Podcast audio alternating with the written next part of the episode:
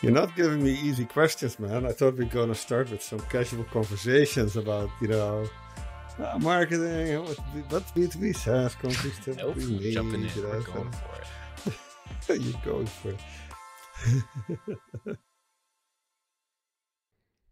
Welcome to episode thirty-eight of B two B SaaS Marketing Snacks. This is Mike, and today we are talking about situational awareness as a go-to-market leader. So when you are the marketing leader or a founder or the, you know, the leader of your go-to-market, you have to make decisions about where your time and money go, because you only have a limited amount of both of those things, and not every playbook is going to work in every circumstance. You can't just take a marketing strategy and copy paste it across a bunch of different scenarios and hope that it just kind of works. Um, what I mean by that is, the strategies that will work before you've achieved product market fit are really different from the ones that will work once you've started to, you know, gain some traction, get some customers that will pay and stay, and even more different from when you have a lot of customers, let's say hundreds of them, and you're trying to start optimizing for things like A R P U and C A C and cost of service and those type of metrics. So this concept of situational awareness is really what Stein kind of uses to explain the differences between kind of a true strategic marketing leader and someone who is more executional or tactically focused. So in this episode, he'll explain the the concept and then the two kind of key dimensions that you need to really understand if you want to become more situationally aware uh, as a marketer or a founder. Cool. Let's get into it. Okay. So lately I've heard you talk about situational awareness as a C M O, marketing leader. What uh, what can you tell me about that? Yeah, Mike, as you know, when we um, when we published T two D three, we had two specific concepts that we used to think about maturity of the, the company, the business that you're trying to do marketing for. One was the maturity of your own solution and your own company. That's really the foundation of the the structure of the book, right? You see it also in the in the poster here on the wall. You go from getting to M V P to then product market fit, scaling up to T two D three growth, and at some point getting to profitability, get to one hundred million A R R. That's one dimension. And then the other dimension is, how mature is the market that you are in or that you're trying to enter, right? And we use the Crossing the Chasm model. We have some other ways to think about maturity of the market, because it will change your go-to-market strategy so dramatically, right? Both where you are yourself, have you reached product market fit or not? And then the other dimension, how mature is your category? So what I um, have found in the last couple of months, as I share these thoughts with um, with C M Os, with C E Os, with marketing teams, that this you know concept of really understanding where you are on both of those two dimensions is very powerful. It it is very powerful to to question, to challenge whether certain things are worth doing. Uh, to double down in areas where you may not have thought uh, you know you had to invest, uh, to be ready to invest in a specific area uh, because, for example, a category is young and you have to educate the market, uh, and to know that you have to, and sort of make sure that you understand what that lift will be before you commit to a certain go-to-market strategy. It's been very, very um, interesting to have those conversations, and people really gravitate to the topic.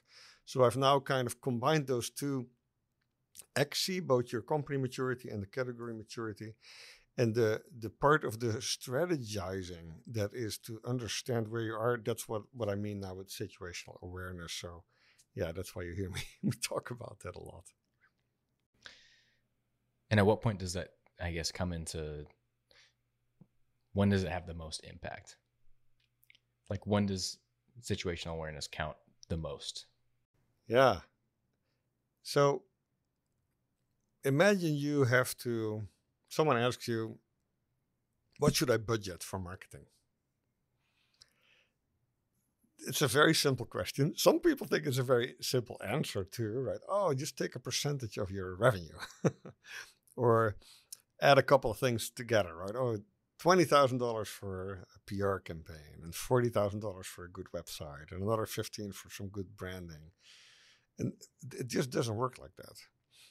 A real good answer to that question includes, hey, I'm in a very young category, which means that it's going to be cheap for me to buy people's attention. So Google clicks will be cheap. It will be easier for me to rank organically in uh, search engines because there's not a lot of competition for attention. But if the category is young, or the category might not even exist, we're creating, we're making the market, we're creating the category.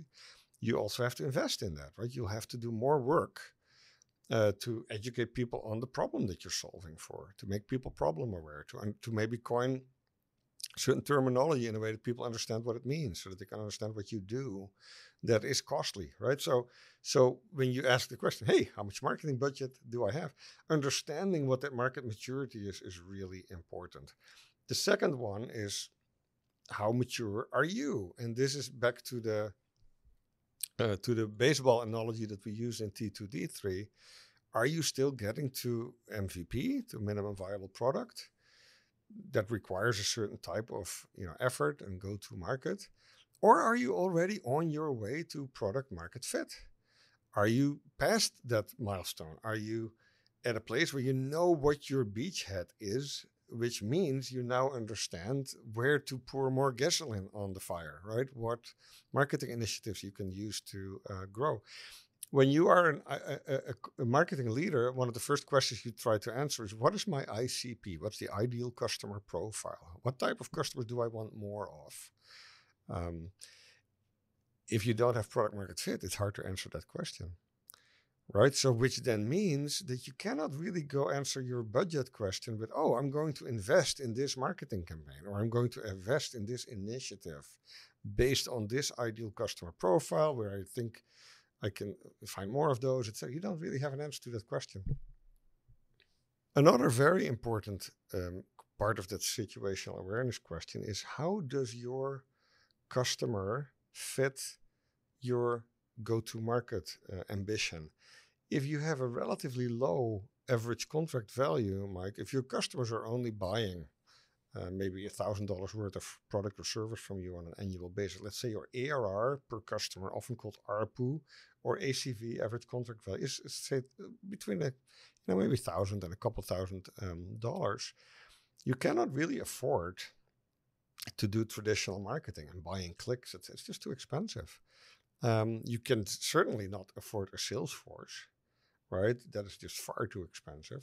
So you end up having to either do what's called product-led growth, right? To figure out a way to get growth from your um, existing customers who find others, the product itself, driving that type of sort of flywheel momentum.